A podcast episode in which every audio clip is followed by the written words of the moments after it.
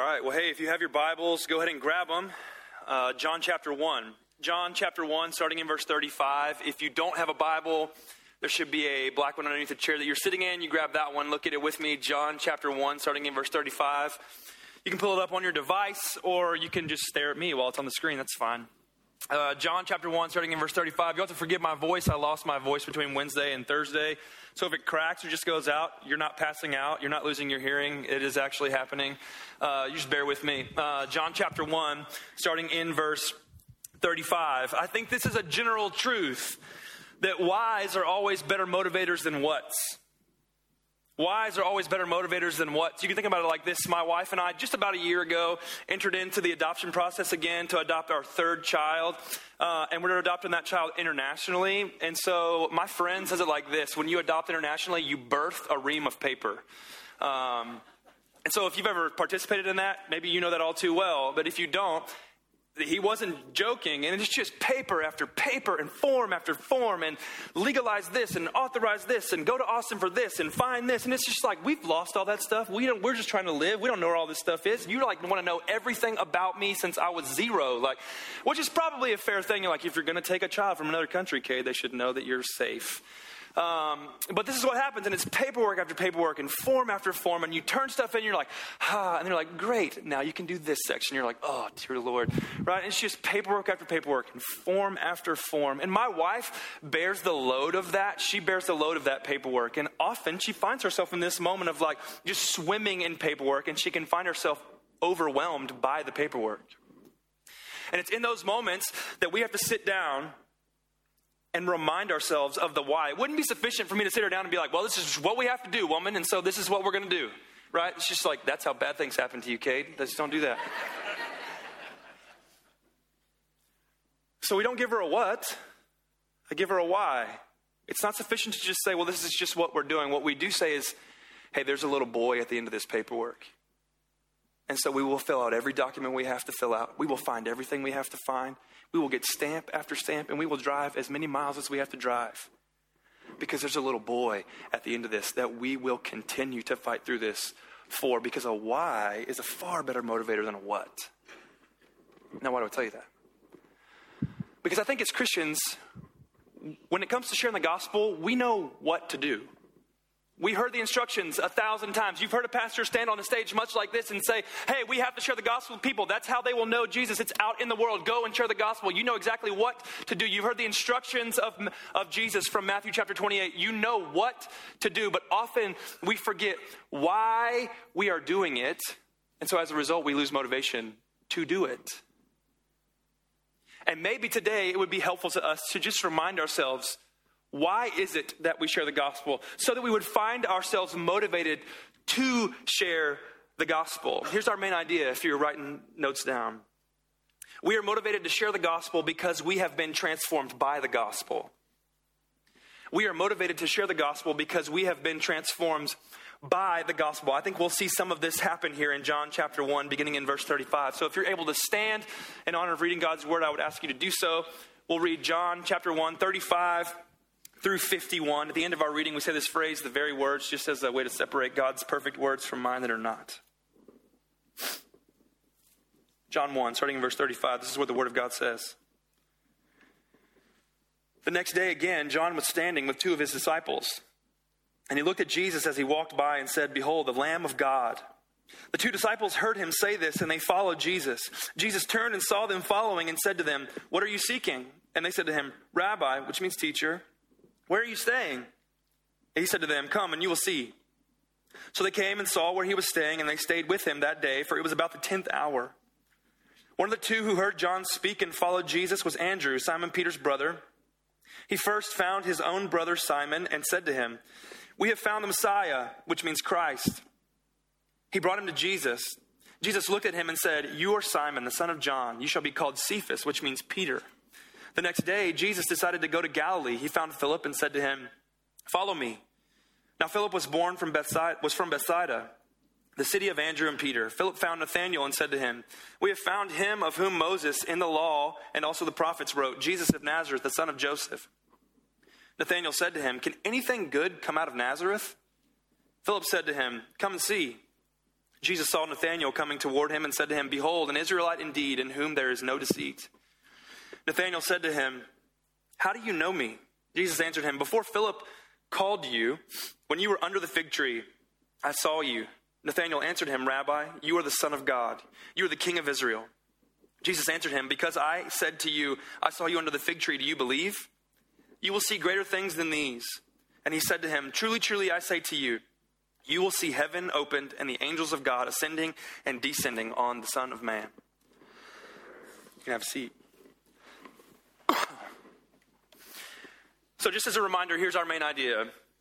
We are motivated to share the gospel because we have been transformed by the gospel. But maybe it's helpful for us at this point in the game to, to, to, answer the question why do we not share the gospel? What are the barriers to us as the people of God to sharing the gospel? And I think there are two main barriers. Most of the reasons that we don't share the gospel fall into these two categories, one or the other.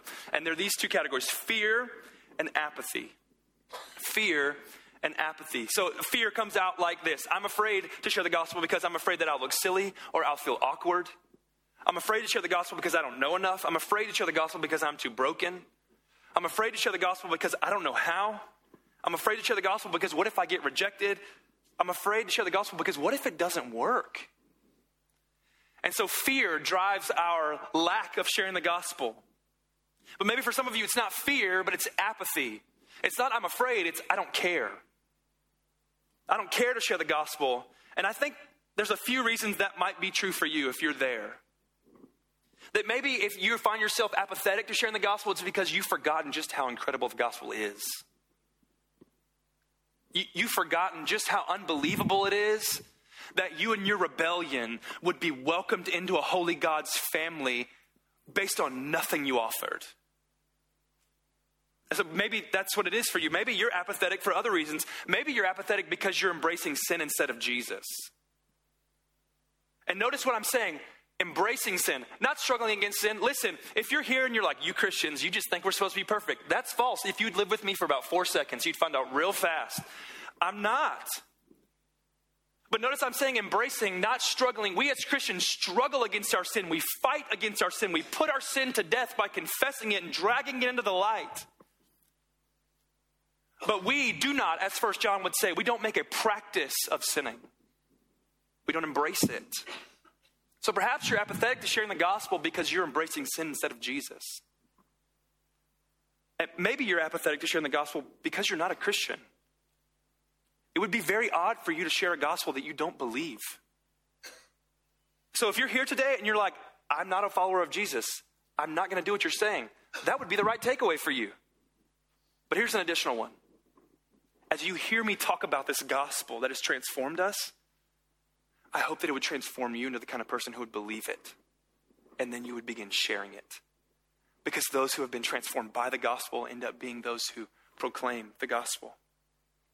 So maybe those are the barriers for you fear or apathy, and however that expresses itself. And listen, the intent of today in this sermon is not to leave you feeling guilty. Like, I don't want you to walk out of here and be like, well, Kade's upset with us. Like, I guess we got to go share the gospel. That's not the intent.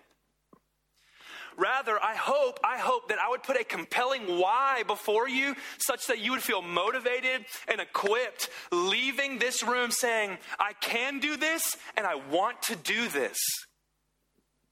What's more, I can do this, I want to do this, and I must do this. Because this is what the gospel does to us. It transforms us into the kind of people who proclaim the gospel to others. And so, hopefully, as we talk today, we, find, we find ourselves motivated to share the gospel, and we find that our motivations triumph over our fears and our apathy. So, why do we share the gospel? Let's get back to the text. Why do we share the gospel? Here's the first reason because Jesus is who he says he is, and he's done what he said he would do. We share the gospel because Jesus is who he says he is, and he's done what he said he would do. Jump up to John 1, 35 through 36. The next day, John, that's John the Baptist, was standing with, the two, with two of his disciples, and he looked at Jesus as he walked and said, He said this about Jesus Behold, the Lamb of God. He points to Jesus and he says, That guy, he's the Lamb of God. The next section earlier, he says, That guy right there, he's the Lamb of God who takes away the sins of the world.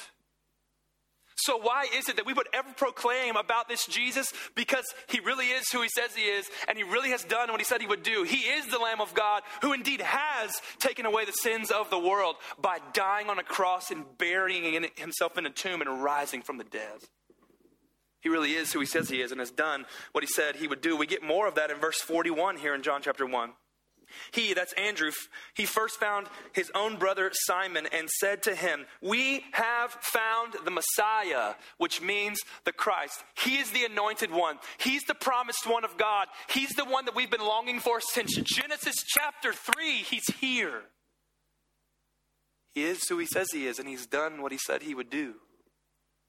And so our natural response is to proclaim that message to those around us.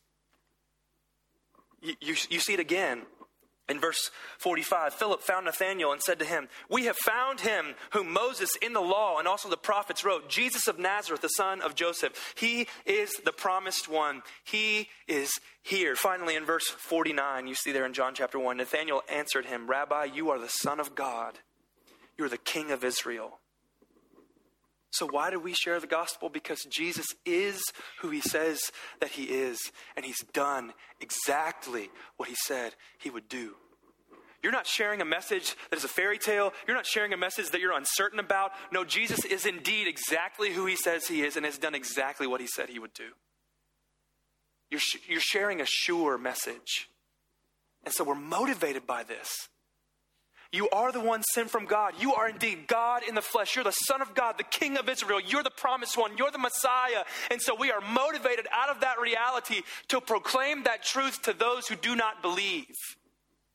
We share the gospel because Jesus is who he says he is, and he's done what he said he would do. But he's more than just the promised one, he's also the solution to our problem. I told you back in the, the section right before this, John says to John says to those disciples, Behold the Lamb of God who takes away the sins of the world.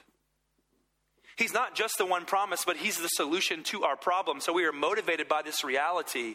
You are the only solution to our problem. Indeed, Peter says it like this in Acts chapter 4, verse 12 There is salvation in no one else. For there is no other name under heaven given among men by which we must be saved. Jesus says about himself in John 14, 6, Jesus said to them, I'm the way and the truth and the life. No one comes to the Father except through me. So, why? Why are we motivated to share the gospel? Because there is salvation in no other name. There is no way for the people that live in your life that are lost to come to, to come to, to come into the family of God other than through Jesus. There's no other route. This is not all of us climbing the same ladder to get up the mountain of God. No, this is the reality that God has come down the mountain to rescue a people, and there is no other way than through Jesus and Jesus alone. So we must preach Jesus. There is no other way. And we're motivated by this reality. There's salvation in no one else. He offers it, He's the way in. We must tell about Him. And so this is a motivation. He is who He says He is, and He's done what He said He would do. The second motivation, second reason we share the gospel is because transformation leads to proclamation. Transformation leads to proclamation. Transformed people end up being proclaiming people. Look down at verse 40. One of the two who heard John speak, that said, Behold the Lamb of God, and followed Jesus was Andrew, Simon Peter's brother. So he begins following Jesus. What's the first thing that he does? Verse 41. He first found his own brother Simon and said to him, We found the Messiah, which means Christ. He brought him to Jesus. He becomes a follower of Jesus. What's the first thing he does? I got to go get Peter.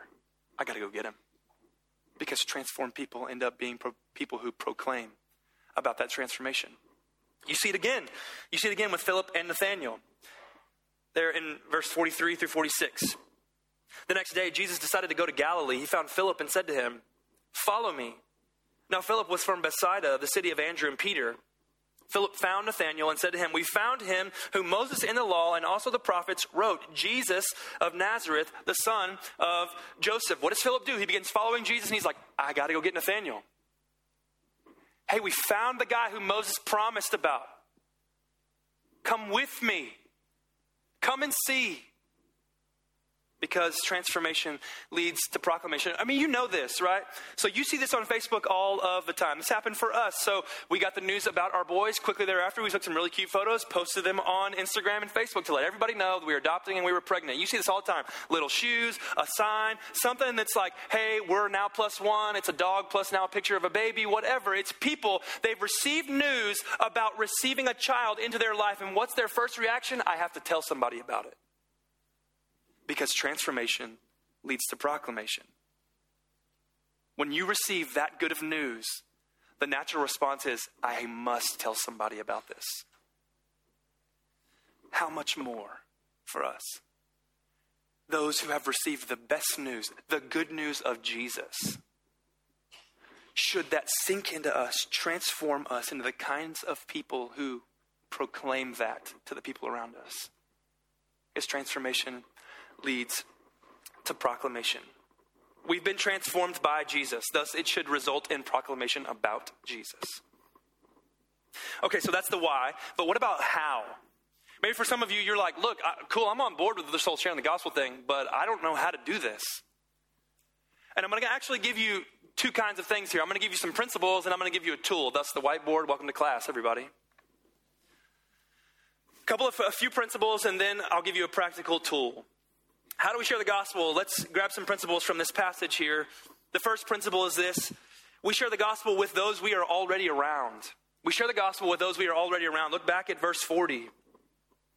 One of the two who heard John speak and followed Jesus was Andrew, Simon Peter's brother.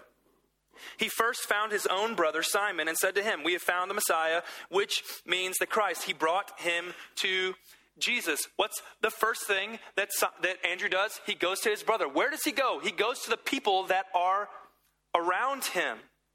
You, you see the same thing with Philip and Nathaniel. Philip found Nathaniel, verse 45. Philip found Nathaniel and said to him, We have found him whom Moses in the law and also the prophets wrote, Jesus of Nazareth, the son of Joseph. How do you share the gospel? You share the gospel with the people that are already around you, those that are already in your life. One of the misunderstandings that we might carry as the people of God is that you have to go somewhere else to share the gospel instead of saying right where you are. I have a friend who has said it like this when I was a teenager. He said it like this God has placed you exactly where you are to do what you are doing for a purpose, with a purpose, on mission for Jesus. You're not, you don't work where you work. You don't go to school where you go to school. You don't live where you live because, oh, well, I just happened to choose this. But you, under the sovereign rule of God, have been placed in that, in that moment to influence the people around you. God is spreading out his people all over the place to be gospel proclaimers wherever it is that you are. The place that you work, the school that you reside in, the neighborhood that you live in, it's just you're in. It's just the way that you get in to live your primary function as a missionary for Jesus. Wherever it is that you work, you bring the gospel with you. So you don't have to go to new people. You live around lost people, you work around lost people. And so begin to share the gospel with them. You already have a natural relationship with them, just begin to share the gospel with them. Will there be an, an, an awkwardness to that for you? Sure. But that awkwardness will be well worth embracing for the sake of those people believing on Jesus. The second way that we share the gospel, we share the gospel biblically. We share the gospel biblically. Look back at verse 43. The next day, Jesus decided to go to Galilee. He found Philip and said to him, Follow me. Now, Philip was from Bethsaida, the city of Andrew and Peter. Philip found Nathanael and said to him, Listen to this. We have found him of whom Moses in the law and also the prophets wrote, Jesus of Nazareth, the son of Joseph. What does, what does Philip say to Nathanael? Hey, look, look, don't you remember what we've learned from the law? Don't you remember what we've heard in the prophets? He's here. And so we too, we share the gospel biblically. We use the scriptures. Now here's the pushback. What if they don't believe the Bible? What if, what if they don't believe that the Bible's authoritative? I, I heard a pastor say this like this this week. Just because they don't believe the Bible's authoritative doesn't mean the Bible is not authoritative. The Bible's authority has nothing to do with their belief in whether it is or not. The Bible is a sharp two edged sword. The Bible is breathed out by God. The Bible is a lamp to our feet and a light to our path. The Bible is the very words of God, whether or not they buy it or not. We ought to be the kinds of people who speak the words of God and let God, by His Spirit, do exactly what He promises to do, whether or not they buy it or not. So we, we speak the gospel and we speak it biblically. You might have a good argument your argument isn't inspired by the Holy Spirit of God. The Bible is. And so speak the gospel and speak it biblically. Third way we share the gospel we share the gospel by bringing them to come and see Jesus. We bring them to come and see Jesus. Again, what, what does Andrew do with Peter? He says in verse 41 He first found his own brother Simon and said to him, We have found the Messiah, which means Christ. He brought him to Jesus. What was Andrew's goal? I have to get you to Jesus. I have to get you to Jesus. What's Philip's goal with Nathaniel? He says to him at the end of verse 45, at the end of verse 46, Come and see. Come and see. And listen, here's what happens, much like what happens with Philip and Nathaniel. When you engage somebody in a conversation about Jesus, the first thing they want to do is have a different conversation about anything but Jesus. Right? Because look at what happens in verse, in verse 40, 46. Nathaniel said to him, Can anything good come out of Nazareth? Philip just said to him, Hey, we found him who Moses and the law, the guy, he's, he's Jesus the, of Nazareth, the son of Joseph. And the first thing that Nathaniel says is like, Can anything good come out of Nazareth? It would be much like this. You begin a conversation about Jesus with your coworkers, and they're like, Hey, man, since you're talking about it, I've got some questions about Christianity. Do you really think that the earth was created in six days, or do you think it was a few thousand years? Do you think that there was actually an ark that Noah wrote on? Did God really flood the earth? Do you think that dinosaurs existed? And you're like, hold on, that's not even the question that I asked you. And what you have to do in that moment is fight really hard to get them to Jesus. Over and over again, as they want to sidetrack you, you've got to say, Come and see Jesus. I'm trying to get you to Jesus. I'm trying to get you to look at him because if you would look on him, you would see that he's exactly who he said he is and he's done exactly what he said he would do. Uh, Tim Keller, who was a pastor in New York, uh, has this book called The Reason for God. And in it, he engages these people that are lost and they want to have these conversations, these side conversations about Christianity. Hey, well, it, you know, like if I become a Christian, I've got, you know, these hurdles and these hurdles and these hurdles. And he's like, look, if Jesus is who he says he is, if Jesus is actually rose from the dead, then does that even, does it even matter? If Jesus is exactly who he says he is, all that other stuff goes to the wayside. He's the point. We're looking to him. So, with your lost friends, sure, engage, engage the side conversation. It's not unimportant, it's just not the most important. Get them to Jesus. Tell them, come and see, come and see, come and see. And just again, as another side note here, that's not come to church with me. That's fine. I hope that you would invite them here. But don't invite them here as a, as a, as like a, as a substitute for sharing the gospel with them. Share the gospel with them and then bring them here. Tell them to come and see Jesus. Speak about him. Tell them who he is. He's the prize. At the end of the day, the invitation of evangelism is not to buy something that we're selling, answer all of their questions that they have, debate about creation or miracles. It's to get them to Jesus. He's the prize. So let's communicate it that way. Let's communicate it that way. Okay, so that's three principles. Let me give you let me give you a practical tool. So you're going to have to hang on here. You're probably going to have to watch me on the screen. Uh, you know, that's just kind of how it goes. The camera. You want me to keep doing this? Is that helpful for you? That's not. Uh, so this is a uh, this is an old school tool. You probably know it. If you're like, I'm never going to use that, that's fine. Use whatever you want to use. That's totally fine. If you're like, I don't need a I don't need a tool like this, but if people need to see what the gospel does, this is helpful. I think this is helpful. Uh, so this is a really common tool. This is called the Romans 623 bridge. So if you're writing this on a piece of paper or a napkin, wherever it is that you have a surface to write on, you can write Romans 623 here at the top. And you begin a conversation, whether you're at wherever you are with the people that you are with that are lost, and you begin engaging them in a conversation, and you say, hey, look, here's the deal. God has created us to be in a relationship with Him. But here's the problem. We've rebelled against God in this stuff called sin, and here's what's resulted is there's this giant gap between us and God. It's, it's often referred to as a chasm. Sin has separated us from God. And here in Romans 6.23, it says, For the wages of sin is death. And so here's the reality for you and I. The wage that we've earned for our sin is death. And so, left to ourselves, we have no hope of getting back to God. But here's what happens in us is we, we want to get back to God. We desire to get back to God. We think we can earn our way back to God. So here's what we do. We say, you know what? I'm going to start going to church. But that's just not good enough. Maybe I'll, maybe I'll give some money, but it's not good enough. Maybe I'll just be kind to my spouse, but it's not good enough. Maybe I'll be kind to my kids. It's not good enough. Maybe I'll just not cuss as much. It's, it, but all of it continually falls short. It's efforts to get to God on our own, but we never make it. Thus, Romans 3 says, For all have sinned and fallen short of the glory of God.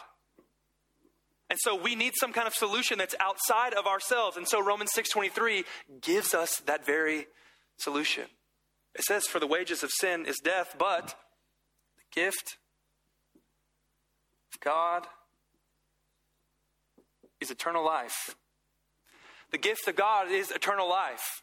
God is giving life for our death. But the question is, how does that happen? Is he just handing it out for free? Does nobody pay? Here's where it says, but the gift of God is eternal life in Christ Jesus.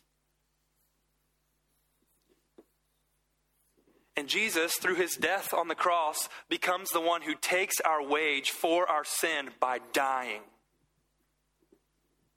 Thus, we can receive the free gift of God that is eternal life. And where is that found? It's found in Christ Jesus, who is our Lord. So what's required of us? We simply must do exactly what Romans 10:9 says. We confess with our mouth that Jesus is Lord and believe in our hearts that God has raised him from the dead, and we will be saved. Now listen. Is, the, is, there, is this like is this like miraculous? Is it inspired by God? No. It's just a way for you to show your friends who are lost this is what the gospel does. This is the reality of the gospel. And so maybe this might be a helpful tool for you as you live out there in, in, in, this, in your circles of influence to be somebody who shares the gospel. You've got paper and napkins everywhere where you work. So, so utilize this. Grab a pen, sit them down, and just begin a conversation like this Hey, do you mind if I share something with you that's really important to me? Most people aren't going to be like, I'd rather you not do that. Right? I'm, I'm just, most people are going to have a general courtesy to say, sure. And you draw this.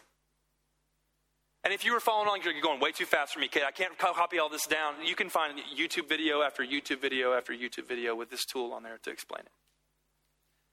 The point is to arm you with the things that you need to share the gospel out there. Because the truth of the matter is, is that those who have been transformed by the gospel must be people who proclaim the gospel. And so if you've come in here today saying, I, I just don't know how, now you know how. You're like, Kade, I'm never going to use that. I'm just going to speak it with my mouth. That's great. I don't care if you ever use this. I do care if we become the kind of people who do share the gospel with those around us. And I want you to be really clear about what's happening here today. I'm not coming, I'm not coming to you thinking that I'm Billy Graham, all right? This is hard for me. In my own neighborhood, this is hard for me. I've awkwardly shared the gospel with my neighbor before. It was so bad. I went to seminary. But hopefully, as, as one of my friends has said before, the more that we obey, the more we desire to obey. Because those who have been transformed by the gospel are those who proclaim the gospel. Why don't you bow your heads and close your eyes?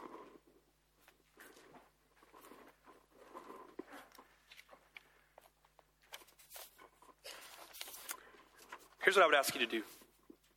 Just right where you are by yourself. If you're a follower of Jesus, I want you to think about one person in your life, wherever you work, live, I, I don't know.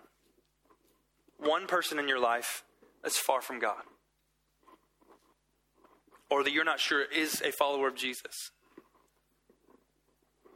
I want you to begin to pray for that person right now by name in your head. You, you can pray out loud, that's fine, unless they're next to you, that would be awkward.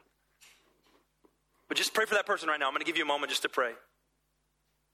Pray that they would hear. Pray for boldness for you.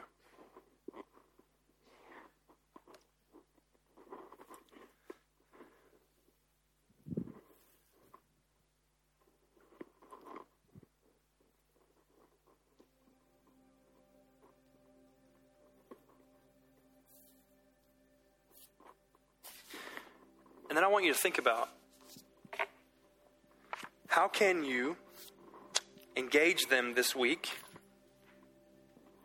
to have a gospel conversation wherever it is that you meet them in your neighborhood, at work. Maybe that means you'll invite them to go on a walk, invite them to grab a meal. I, I don't know. How will you engage them?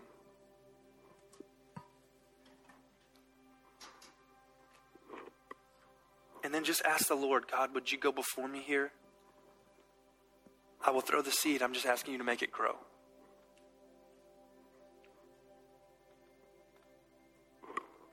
And maybe you're here and not a follower of Jesus. Maybe if I asked you, hey, where are you on this diagram? You would say, I'm on the other side of the chasm, man. Trying to get to God, but I can't. Then what's before you today is the opportunity to believe on Jesus. He is the free gift that's come from God by which we attain eternal life. All that you have to do is turn around, believe on Jesus, bet your life on the reality that He is who He says that He is, and He's done exactly what He said He would do. And if that's you today, my invitation to you is that here in a moment when we sing this song, you would come forward to one of our pastors and prayer partners and you would say something like this to them Hey, I would like to know more about what it means to follow Jesus. Or maybe you're here and you've just got something else that's on you and you need to offload that in prayer. We would just invite you to come up here. Our pastors and prayer partners would love to pray with you. But I'm going to pray and we're going to respond in song. Father, we're grateful to you that you, by your grace,